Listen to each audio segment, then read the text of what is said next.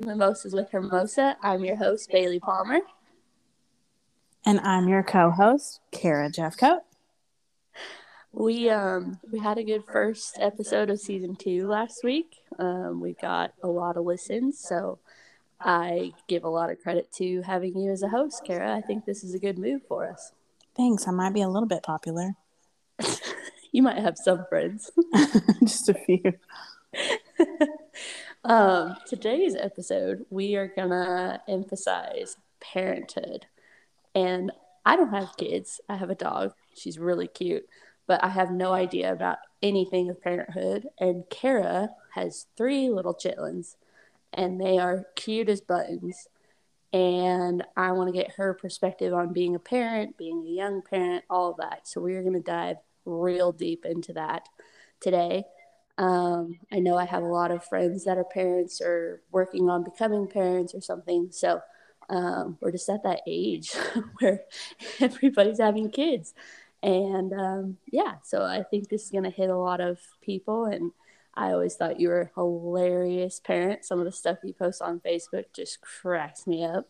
Um, it makes me love you anymore. So um, to get started, why don't you introduce your kiddos? Okay, so I have Caroline, who is seven, and I have Olivia and Sloan, who are twins, and they are four. And this morning, I was telling my kids that I was going to record a podcast episode tonight. And I told him it was going to be about parenthood, and Caroline begged me not to mention them. So I'm not sure how this is going to work. How do you be a parent without the kids? I said, you're what makes me a parent. So sorry, I'm going to mention you. She said, well, if you say anything about us, just make sure it's funny. Got it. Deal. Challenge accepted.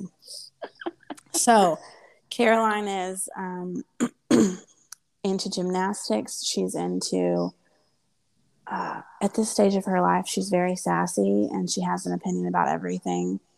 You would think that they would grow into that maybe at age six or seven. However, Olivia, the girl twin, was born with that. And so she is a ball of spitfire. Everyone needs to know her opinion. She will make it very well known. If she doesn't like you, you're going to know it immediately. She might like you after a few minutes, but the chances are not good, honestly. Um, she is a real grump most of the time, but she loves hard when she decides that she's going to love you. Sloan is my boy twin, and he is a mama's boy. I love him. I love him, of course, but, you know, they always say that moms and sons have a special place, and that's true with Sloan and I. Um, he has definitely gone through his moments of having really bad behavior and being very mouthy, but I find that I've survived stage of my life. I've survived this stage of my life by keeping a wooden spoon in both doors of my car. So I have a wooden spoon in my driver's side. I have a wooden spoon in my passenger side. And I sometimes carry it in my purse. Uh, at church, if I go into a restaurant, it's carried in all the places. And so my kids, I, I don't necessarily use that on, use them on them all the time, but I wave them around like as a threat because they just need to know that that's there. And I'm sorry if you don't believe in corporal punishment. I understand that there's a time and place for both, but I strongly believe in it in my household. So, like, the whole gentle parenting movement is not your speed? No, I'm much faster than that. I get it. I get it. We had, um, like, rope halters and all kinds of stuff. Like, sometimes my dad would make us go pick our own willows. Oof. Yeah. I mean, not really me. I was I was the angel child. I didn't ever get in trouble, but, you know. Okay, so your oldest is seven. So that means you had to start having kids pretty young. Yeah, so I'm thirty. I had Caroline when I was twenty-two. Three would be the math. twenty-three. Sorry, I don't do math. That's not my forte. So when I was twenty-two, had her when I was twenty-three. so yeah, very young. And uh, I always knew I wanted to have kids. I wanted to be a teacher as a kid, and I have a teaching degree. And it, I'm thankful I've chosen not to use that degree because there's enough of that at home currently. So I get my fill of that. When you wanted to be a teacher, what age group did you want to teach? Second grade. Oh, really? And that's currently the grade that Caroline is in. And she's a dream right now. She's a really good kid, does have an attitude, but being my child, I would expect it. Right. I wouldn't so expect I, anything less. I can understand it a little bit. However, I'm good with not being a teacher at this time of my life. Does she help with the twins a lot? She was very helpful when they were babies. She was excited about having babies at home. But now that they are always in her room and in her stuff, she's not interested, really. They're an annoyance. In fact, this week I went through her backpack, and there was some homework in the backpack sent home from the teacher, and I believe it was a Martin Luther King Junior activity, and it said, how would you make a difference in the world if you could make a difference in any way? And the very top line said, change my sister's attitude. There were other things on the list, like make sure she has a house, and uh, I don't even remember the other thing, but it was change my sister's attitude or help my sister's attitude be better. And I just thought, that's my number one prayer right now. I'm falling on my knees asking God to change Olivia's attitude because it is so bad. So everybody sees it, she sees it, and she's done with it. So she is a great big sister when she's in the mood to be a great big sister. Is it like the twin thing? Obviously, they're very close. So, like, is there like an oddball out ever, or they're all pretty tight, or do you notice a difference between the two versus the one? Changes by the day, honestly. I think that Caroline and Sloan have the best relationship, but they all are really close. They like to hang out with each other when they aren't on each other's nerves. I don't know that there's an odd man out most of the time, but Olivia and Sloan are inseparable. That's for sure. Yeah, for sure. So when you found out you were having twins, what? Take us through the roller coaster, because I'm sure it was a roller coaster. Oh my gosh. Um. Okay. This is the truth. Here comes. Here it comes. Do you know those Facebook things that say these are the names of the women who are going to get pregnant in twenty twenty-two? Mm-hmm. So there was one. I had the twins in twenty seventeen. There was one in twenty seventeen, the beginning of the year, that said, these are the names of the women who are going to have twins in twenty seventeen. And my name, which is Kara, was spelled correctly with a C, which is odd. It's normally yeah, spelled normally with a K. With a right. And I took a screenshot of it and saved it and told no one. Because... first of all, Mitchell did not want to have any more children after Caroline because he was afraid we would have multiples. And then we did. Really? It was a fear already. It was an intuition of some sort. And then I had this screenshot moment on Facebook where I was like, this feels like it's heavier than what this random Facebook survey thing is. And so I saved that screenshot. So we have a doctor's appointment to get the first ultrasound. It's at like four forty-five. We get in the office, and the nurse comes by and says, your doctor is in emergency surgery. Over in the hospital, you're not going to be able to be seen today. You're not going to be able to be seen today. Can you come back Monday to be seen and scanned, and we'll see what happens then? And I say, no, ma'am, I have this like overwhelming feeling that I need to be seen that day. And it's all the doctors are gone. She says, is there anyone in this building, in this building that can scan me?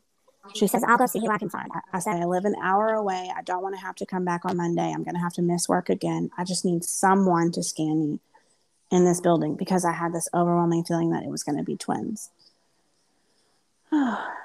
So she leaves the office, and she comes back with the head of the department. And she was a very dry woman. She comes in, sits down, very business, and she says, I'm going to go ahead and scan you. She begins to do the scanning process, and she says, oh, there's two. And I said, no. And Mitchell immediately drops his head down and begins to, like, groan. And I said, no, that's, I know that's a joke to say, but no. And she says, no, I'm serious. There's two in here. And Mitchell groans again. And she says, you know, in the past, this isn't the way this normally goes. The female, the one who's pregnant with the twins, is the one who's groaning.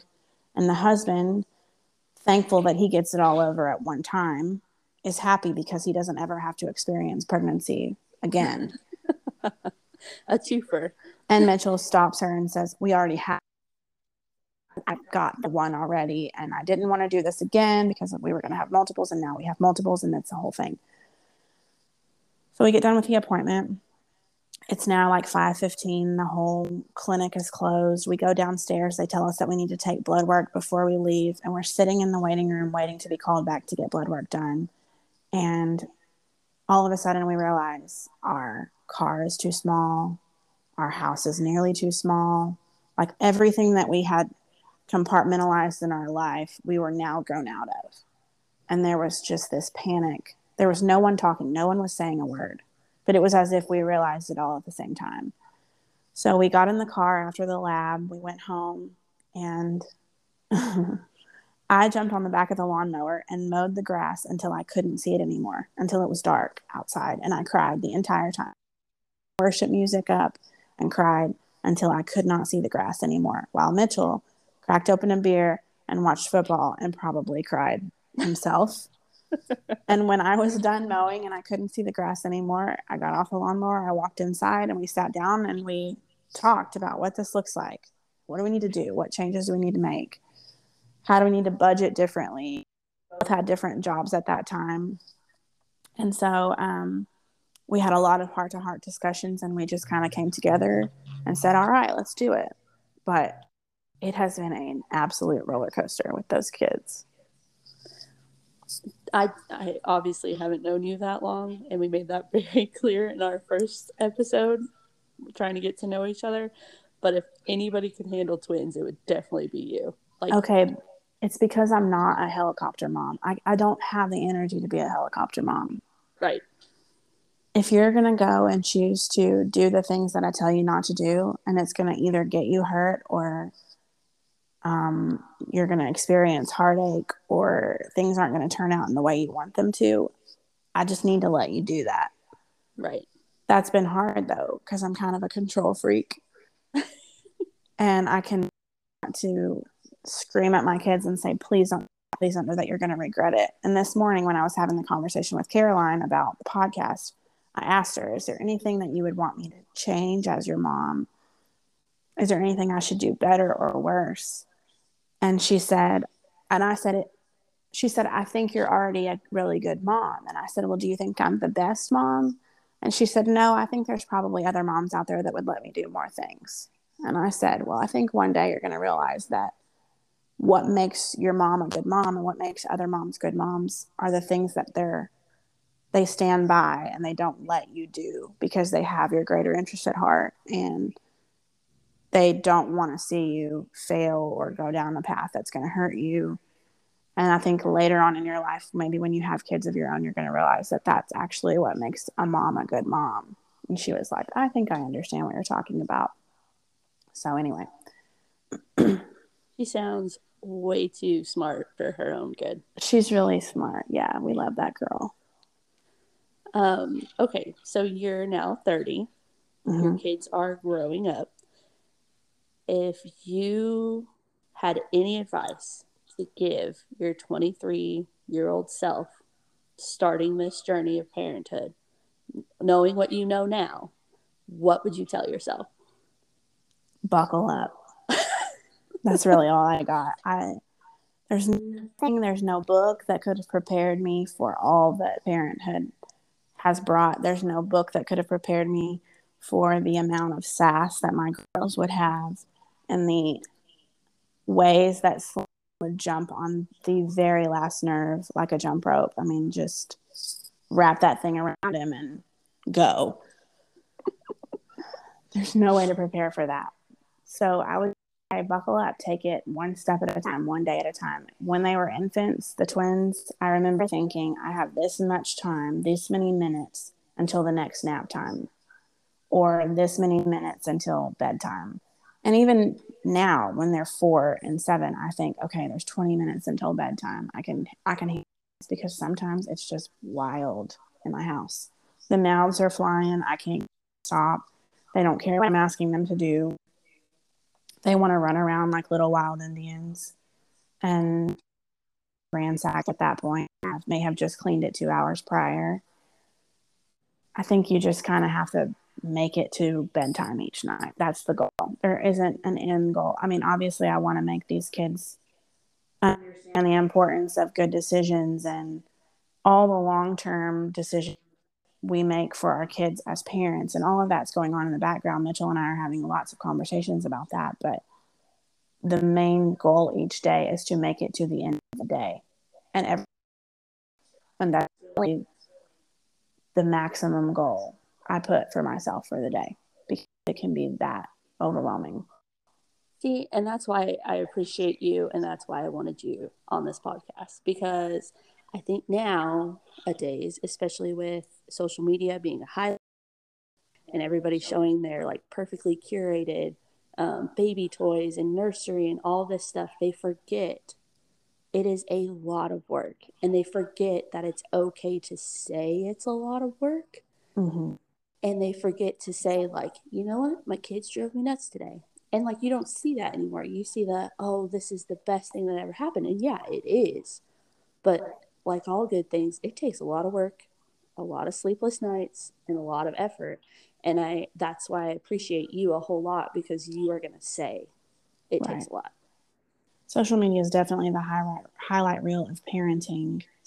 I find, though, that to the moms around me and even the dads around me, we all have this fear sometimes that when we get, we haven't really said anything fulfilling to our children. Some days are just going to be that way, where you get to the end and it's, did I tell my kids I love them today? I don't know what that feeling is. Hold on. There you go. Okay. We'll figure that out. Did I tell my kids I love them today? Did I uh, shower them with love of some kind? Did I compliment their hard work? Did I thank them for what they did do around the house, even though sometimes it felt like they didn't do anything I asked them to do? I think we all have those parenting, and I don't know that any parent thinks that they're a rock star parent. But like I said, if you just make your goal just to survive and make that day the best that you can make it, there's always tomorrow to try to make it better. We can't do it all in one day. What has been your hardest day as a parent? Like, what happened in the day that you're like, holy cow, this is impossible? Well, let's see. It was Tuesday night of this week. This was the hardest day, but it sure felt like it. There had been a stomach bug going around the daycare of the twins, and they both came home and were complaining about their stomach hurting. And they didn't want to eat their, their dinner. All of a sudden, about seven o'clock, Sloan says he needs to throw up. He goes, this is going to get graphic, so I'm sorry to the listeners, but and I'm particularly sorry to Bailey because she doesn't like this kind of stuff. But he is a pro at throwing up. He's thrown up several times throughout his life. I don't know that that's something that you want to be a pro at, but he's got it down. He knows exactly what you need to do at the toilet, except for this night when he walked to the toilet to throw up and did not raise the lid.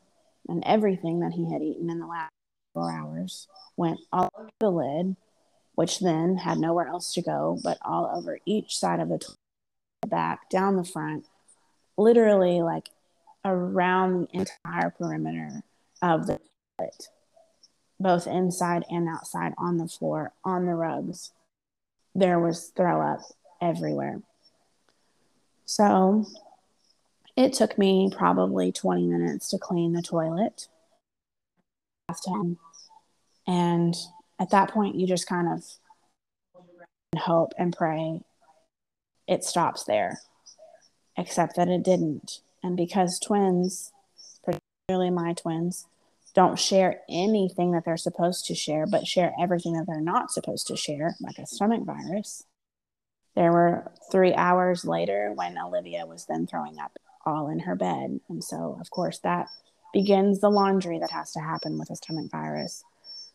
So we throw all of the laundry in the washing machine, and then I get Olivia in her bed. I walk back past the bathroom, and Sloan is throwing up again. This is his third or fourth time to throw up.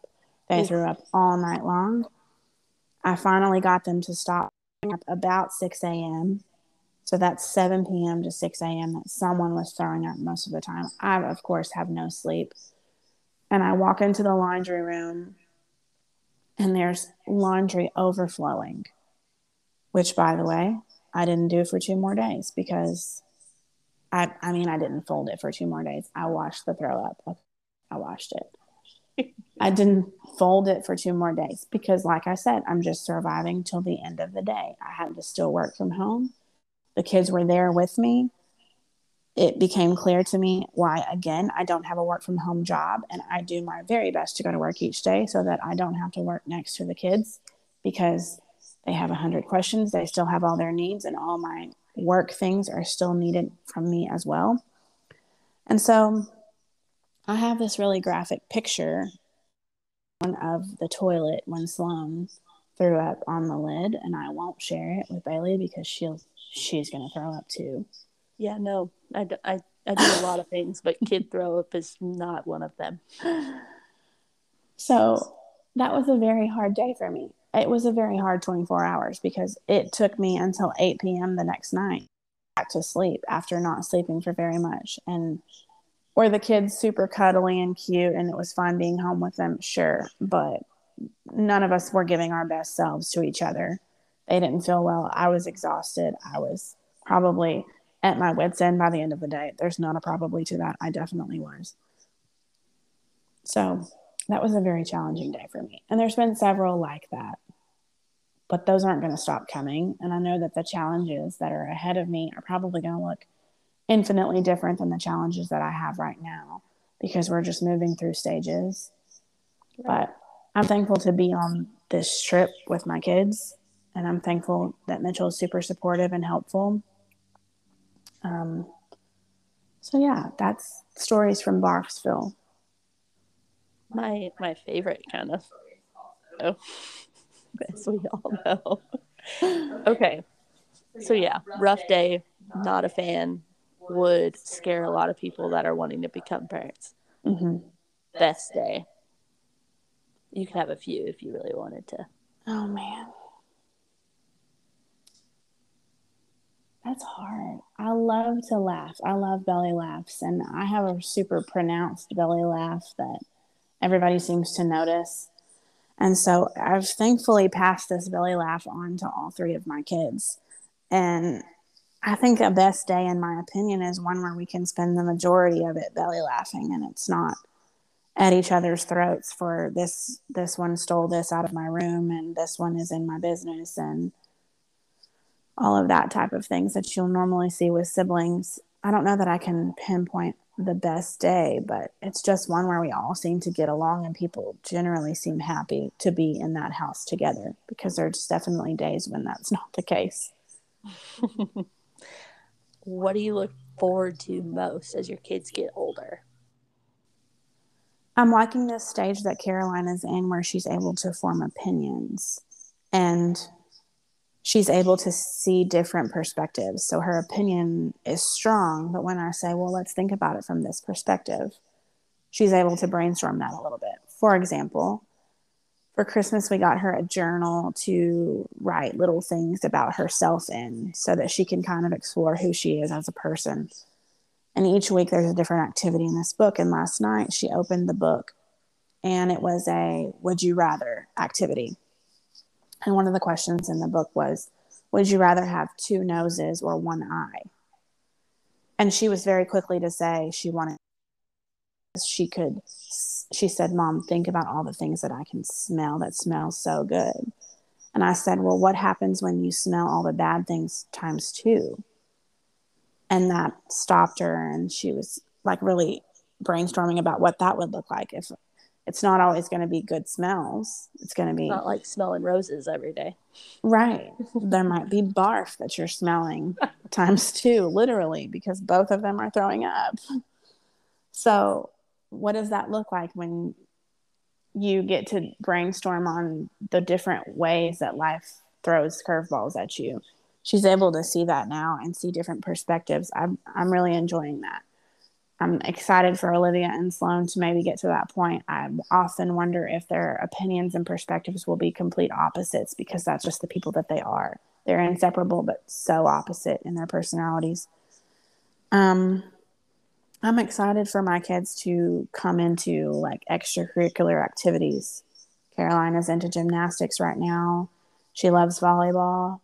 Olivia and Sloan are almost to the age where they can start playing t-ball and things like that. So I'm excited to see what they excel at or what they really enjoy doing and maybe don't excel at, but they give it their best go.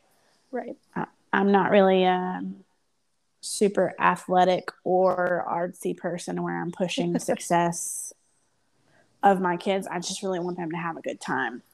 I, all those scholarships would be great. I'm not really after that at this point. I just kind of want them to have a good time and learn who they are. And we'll love them for that, for sure. So that's what I'm looking forward to. What are you most nervous about, about them getting older? Um, Olivia and Sloan start public school in August, and I'm very concerned about feedback we're going to get from the teacher. I don't know what that's going to look like. They're both very vocal about what they want to do and don't want to do. And Olivia's going to tell the teacher what she thinks about her. So I'll just go ahead and bear down in prayer for that. I love it. Okay. True or false? You have a list of quotes from your kiddos. True. True. I have them. We got to hear some of them. Okay. So Olivia was at church one day. I think she was three at the time. Who's I hope I hope he listens to this and he's gonna think this is hilarious because it was so hilarious when it happened. But our pastor has a pretty large nose. He's the sweetest ever, ever, ever, like a second dad to me. And this is just just makes him who he is, and we just love him, love his nose. So, Brother Stan, name dropping, says, Olivia, I love your hair. And she looks at him for a second and she goes, thanks, I love your nose. And all of us were like, oh my gosh, no, she didn't. She's, she's noticed. This week, she was watching Peppa Pig when we were at home with the stomach virus. And I've never noticed this before, and this just shows you how aware kids are to the things around them. And I just look at this cartoon character and don't think anything about it. She says, Mom, Peppa Pig's eyeballs are crooked. And I'm like, what? I've never noticed this. What are you talking about? And so I look up at the screen because I'm working on my laptop. I look up at the screen and she says, she only has eyes on one side of her nose. Fascinating. I've never noticed it. Never noticed it. So that was interesting for me. Um, what else? There was one time when Sloan was, I don't know what he was watching, but he looked at me, stopped everything he was doing, and he said, Mom, we don't say damn, we say ma'am. Dago. And I thought that was pretty cute. I mean, he gets it, right? Right. You're doing something right. I think so too, but I mean, well, whatever. There's one time when Olivia was watching a mom at the babysitter at the daycare. I guess she had been watching this mom at the daycare earlier in the day. And so when I got home that night, I was getting ready to get in the shower and, of course, taking all my clothes off. And she's standing there in the bathroom with me. And she says, Mom, so-and-so, I'm not going to say the kid's name, so-and-so's mom's butt does that. And I said, does what? And she said, shakes when she walks. Oh, no. Oh, no. Like, my next question is, oh, there's Phoebe. My next question is, how do you respond? I, I just laughed. I mean, yours probably does, too, when you walk. Oh, very much so. No, I mean Olivia. Oh, I thought you meant mine. I said, uh, yeah. I love it. There was another time when, gosh, she's going to listen to this in twenty years and kill me. She said, Mom, why would someone else put their finger in their butt, put poop on it, and then wipe their finger on my finger?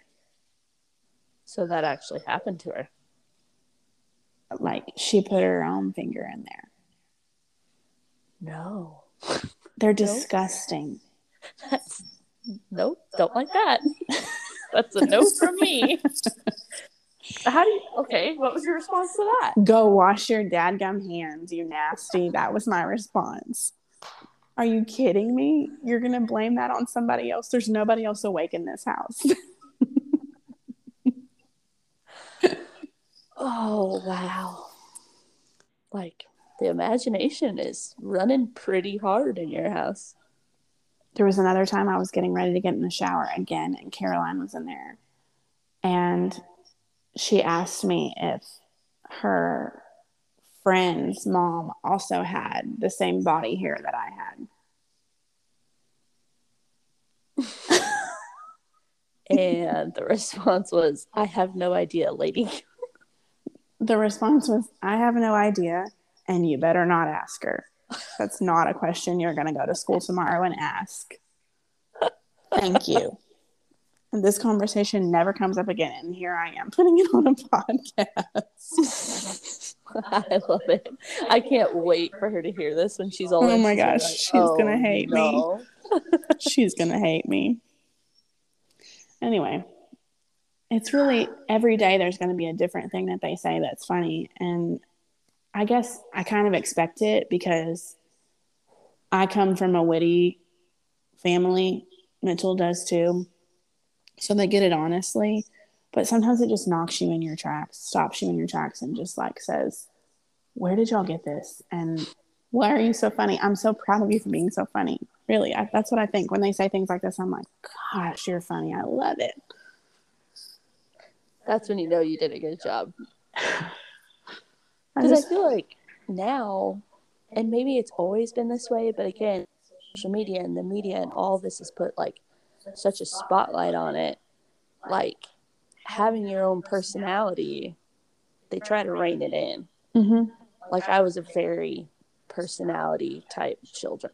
Wow, that was a sentence. I had a big personality as a child. But I got so strung out on perfect grades and all that that I kind of lost that for a long time. Like, probably like elementary school, middle school, like I was bubbly, fun, didn't care about anything. And then I wanted to get serious about school because I had a knack for it and I had a shot at doing some good. And I lost my personality. And I think recently I have found it again, and people are like, who are you? I'm like, no, I've always been this. I just lost her for a minute. Exactly. And I think that goes back to one of the episodes that you did on season one about people pleasing. We get so in the weeds of the people pleasing. And I, I can see some of this in Caroline for sure, where she likes the reaction that she gets from people when they're pleased with her performance. And so she's constantly striving to be better. And that's a really good quality to have. Until you look up one day and you have no idea who you are because you've spent so much of your life trying to make sure that you meet the expectations of the people around you. I think you and I have both experienced this, and in the last couple of years really had this awakening of who we are. So I kind of hope that I can champion the things that my kids are now, even in their not so good, not exemplary statuses, and find some silver lining in even the things that they can be creative in that aren't necessarily straight A's. I don't know. That's going to be sure. But I, I will say, as an outsider, like I said, I don't have kids. I don't have any of this perspective at all. But, like, obviously your kids are observing fine details in life, like Peppa Pig's eyes. Mm-hmm. They are also observing their mom championing who she is, becoming who she wants to be. And I think that's a good role model to, to be. Instead of being the tiger mom or the helicopter mom, making sure that they achieve all this stuff, making sure that they find out who they are early is a huge thing. And I think that's so cool to watch from afar, because I love my friends' kids, but I'm not going to watch them. I'm not going to hold them. I'm not going to do that. But watching you as a friend, and then your kids get to look up and be like, wow, mom is just crushing it. And she's so authentic, they're going to want to achieve their authentic selves too. Right. I am thankful that I've kind of realized who I am, and I'm still trying to figure out who I am, what I want for my life. I'm thankful it's happening at the time that it is, because my kids are kind of able to see it. And then, and they're more, oh, what am I trying to say? malleable years. They can see that I am trying to be as authentic as I can, and so true to myself and true to what my wants are, um, what the greater plan is for me. That's definitely going to be a challenge, though, as they grow up, is trying to rein in the people pleasing. Obviously, I don't know that Olivia is going to care what the people around her think. Yeah, she's a rebel child. She has her own wants and needs that she thinks she needs to meet. I definitely see it in Caroline. Anyway. And it gets tough in a small town, too, because everybody's related or they know each other or whatever. And you end up being friends because you have to be. And so she might kind of mold into that. And then when she goes to college or doesn't go to college, whatever she does, she's going to figure it out. Right. So I think it's cool, like I said, that they get to watch you now. So maybe they don't have to go through that. But even if they do, they'll always come back to who they are as a person because right. their mom did. Right. That's for sure. It's a super awarding experience. Awarding. Rewarding experience. Hey, Phoebes. Phoebe really wants to be on the podcast.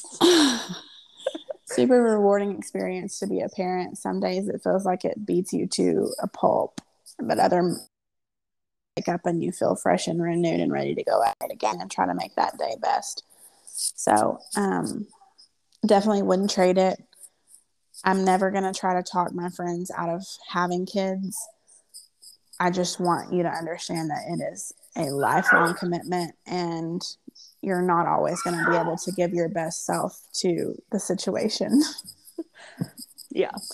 And I think it's cool, too, like, you're going to be honest about it. You know, it's not all rainbows. I mean, obviously, we've talked about just a couple stories in the last couple minutes that you're like, it's not all rainbows and roses. Like, it's tough work, but it is rewarding. Right.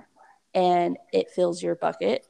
And I think you get knocked down on those days because it's got to keep you humble. Mm-hmm. You get too true. cocky. That's when you lose your good parenting skills. I think when your highlight reel become, when you become delusional, I think that your highlight reel is actually your life. And you wake up one day and you're like, these kids are not who I've portrayed them to be. Yeah. So that's a challenge. Just post the highlight reel. Yeah. And I, I think you do, but the commentary explains like what you had to do to get to that yeah. highlight. Right. And that's what I appreciate. And so, like, if you don't know Kara and you're following because of me, you need to go follow Kara. If you're a parent, gonna be a parent, or even if you're not, like, it's hilarious. And it's and that's the thing too, is like, you're not constant. You're not doing it for the gram, but every once in a while you have right. a zinger, and it just makes my day. Okay, so one question for you though. Right now, at this stage of your life, you look at kids and go, I know that I want them for myself. I definitely love all my friends' kids, and I love being an Aunt Bailey. I just don't I want this for myself. When you meet the man of your... would you? You know, I'm going to open this up because it's probably going to come back and bite me. But my mom and I have actually had this discussion a lot. And, you know, normally your parents are the ones that are saying, like, we want grandkids, we want grandkids. My parents have never done that to me. Mm-hmm. And they've never done it to my sister, ever. Do they want me to find a man?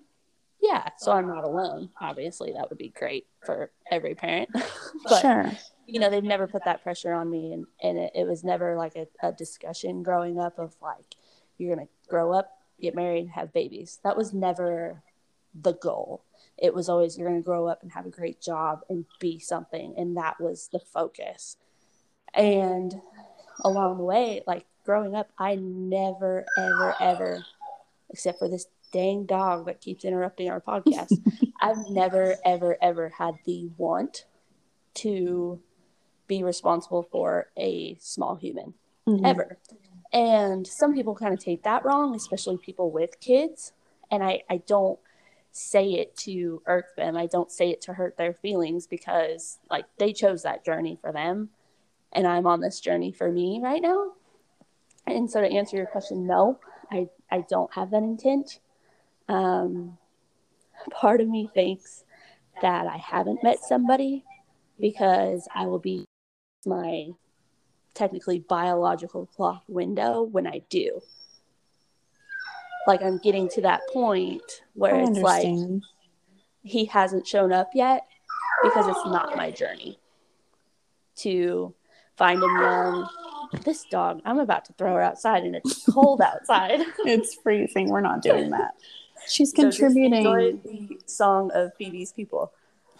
um, yeah, no, I, I don't know. You know, some guy could walk into my life tomorrow, and you know, I, I want to have more of him in the world, so I'd want to have kids. But I have never, ever, ever had a thought of I want kids. That's, and that's totally understandable. It freaks people out. It makes them think that I'm cold. I'm not. I'm one of the warmest people you're going to meet. Absolutely. It makes them think that I hate their kids. I don't. We're literally sitting at my house right now, and you're looking at a baby shower present for a friend of mine. Like, I will be there for them. But I, I just don't. You know, I, I'm very comfortable in my life. I'm very comfortable in my routine. And I am a pretty selfish person because I'm very independent. I've right. done it by myself for so long that I don't really want much to disrupt that. I totally understand. And I, I commend it too, because I think society tells us that as women, we're supposed to get married and be moms, and we're supposed to raise them up and stay at home and make sandwiches for our husbands. And that's not the way this needs to go. And it makes me so proud of you that you've established a career and you know what you want for your life and you're making that a priority.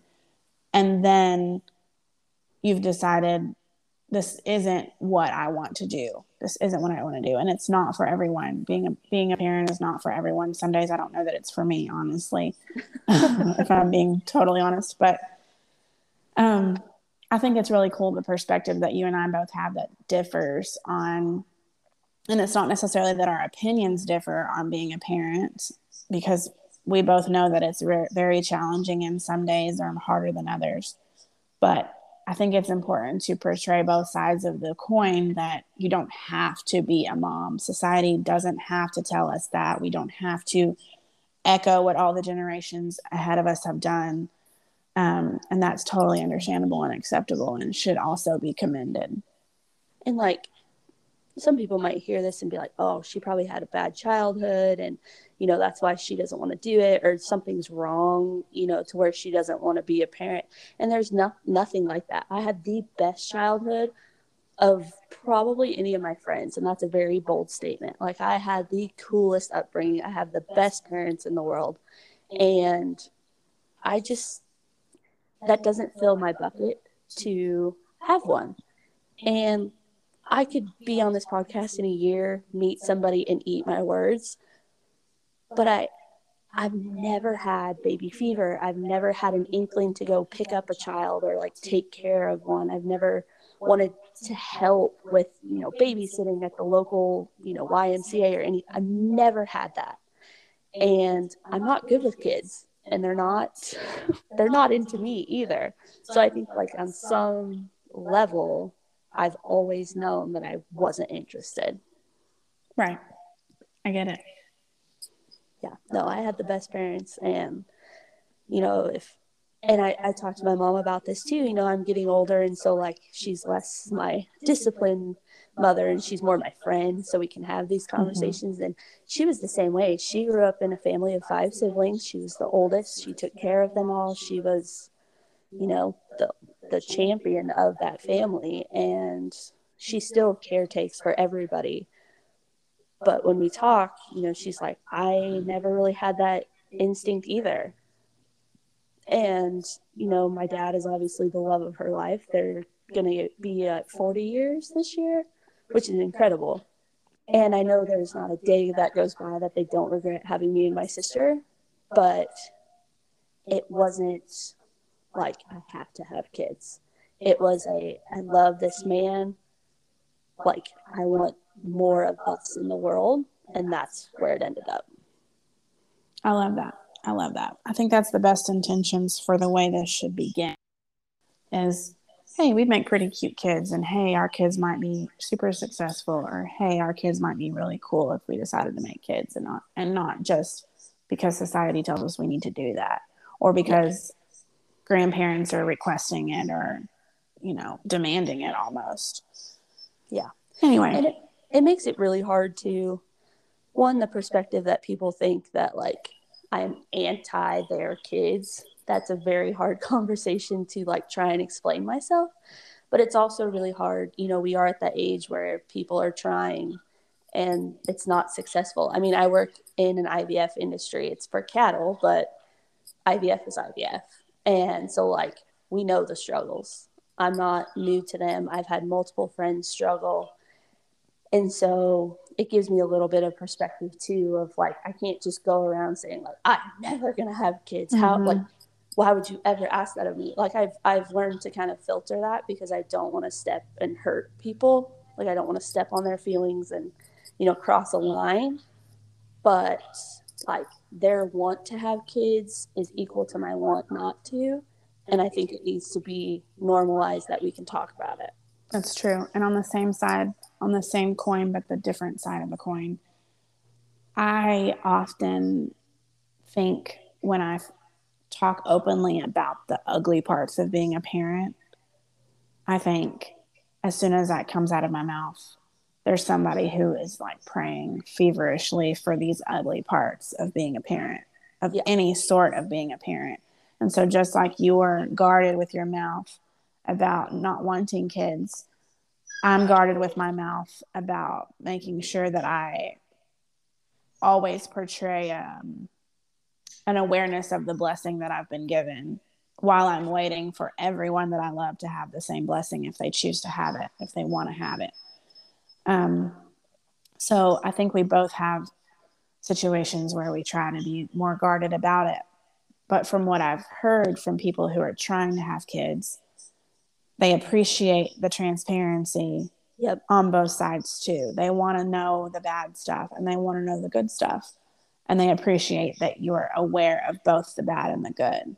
And so just like you want to normalize talking about both sides, I do too. I, I think that infertility becomes such a taboo subject sometimes where people are afraid to share that they're experiencing it because so many other people haven't experienced it. But what they right. don't know is how many of those people who have children actually did experience infertility and chose not to talk about it. I know for sure that there's this huge population of people in the world who either have experienced loss or haven't been able to conceive that are choosing not to talk about it, but that then alienates them. Mm-hmm. And just like having mom friends, I'm wearing a sweatshirt right now that says Bad Moms Club that I was given by a friend who also wears the sweatshirt all the time. We have our own club of being bad moms, right? I think that club needs to open up to more situations like the ones who don't want to be moms, but like the stories, oh, or yeah. the ones who are really trying hard to be a mom and want with every part of them to be a mom and just haven't gotten there yet. Their time isn't here yet. And they're just in this waiting period. So I do think we need to normalize talking about every aspect of it and not just the highlight reel of pregnancy announcements. Yeah.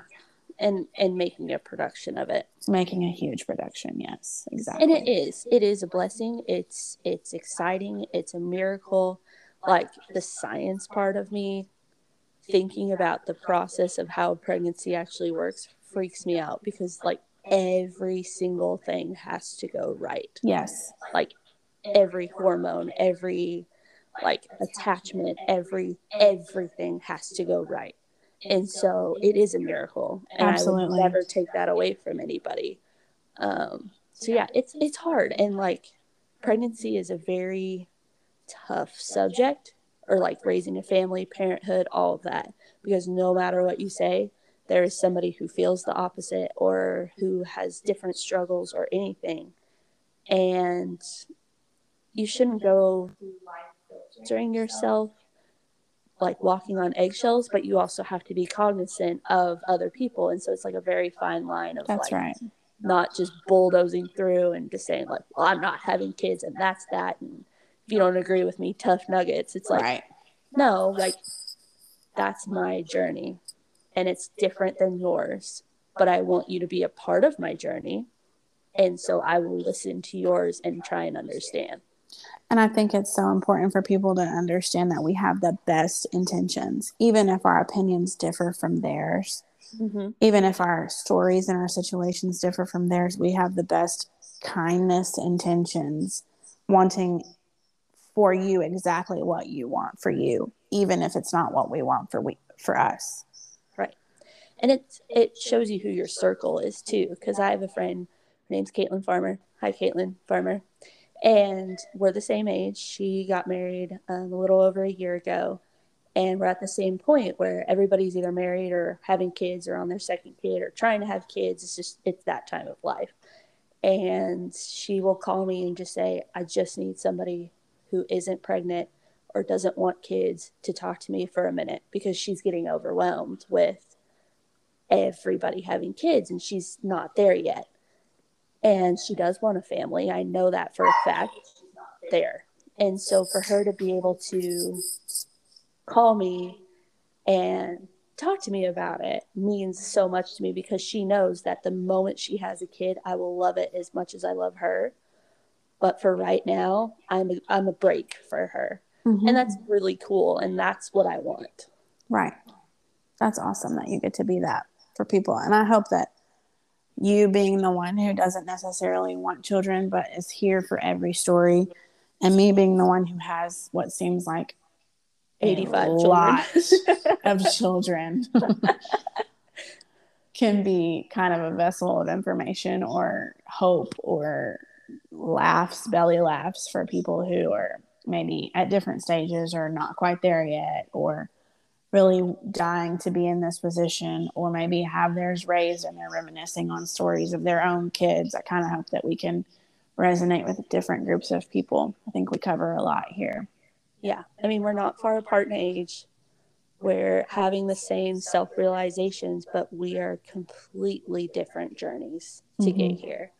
And so I think like the wide spectrum is going to resonate with this. And that's my entire goal. That's why I wanted to talk about parenthood. That's why I wanted to hear your wild stories about your kids, because they are awesome.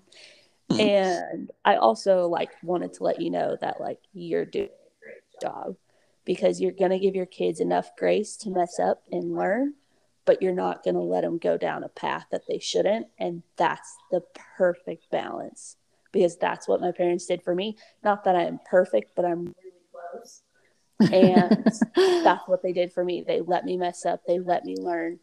They let me jump off the couch after they told me not to. But they also like wouldn't let me date a bad guy, or they wouldn't let me, you know, make the wrong choices of going to the wrong school or stuff like that. That's important. Right. I hope so. I hope it all plays out. Check back in a few years and we'll see how it's going. We'll give a temperature check like on the Jeffcoat kids and just see how the, how the Jeffcoat household is doing. We're holding up. Barfsville. Oof. yeah, no thank you. When Phoebe throws up, it's enough for me. I can't imagine a kid. I promise um, I won't send you the horror pictures. I appreciate that you asked me first, like, do you want to see this? And I say no. It's fine. You won't send it to me. Right. You have to prepare yourself for stories like this and, and pictures. It's really a lot to take in. Oh, man. I can't imagine. But um, I do appreciate your transparency. Like I said, if you're not following Kara, you need to. Um, I hope this episode kind of strikes a chord with somebody. Um, and if you're in our friend groups, we can have these conversations. We've had these conversations. Um, I just want you to have these conversations in your own groups too. If you're not in my circle, find your circle, talk about it. It's okay. Mm-hmm. Let's be kinder. Let's be more accepting to people whose stories differ from ours. That's for sure. What makes the world go round? It's what makes this interesting. Think about how much fun we've had just tonight with totally different stories. Completely different. Takes all kinds, as everybody's always told me. Takes That's all right. kinds. Okay. Got anything else? I don't think so. Okay. I think we're going to wrap this one up. We'll probably touch on some of these subjects again because it's your life and it's important and it's hilarious. I'll have new stories by next week. Well, cheers, cheers to another episode. Cheers. We did it. Bye. Bye.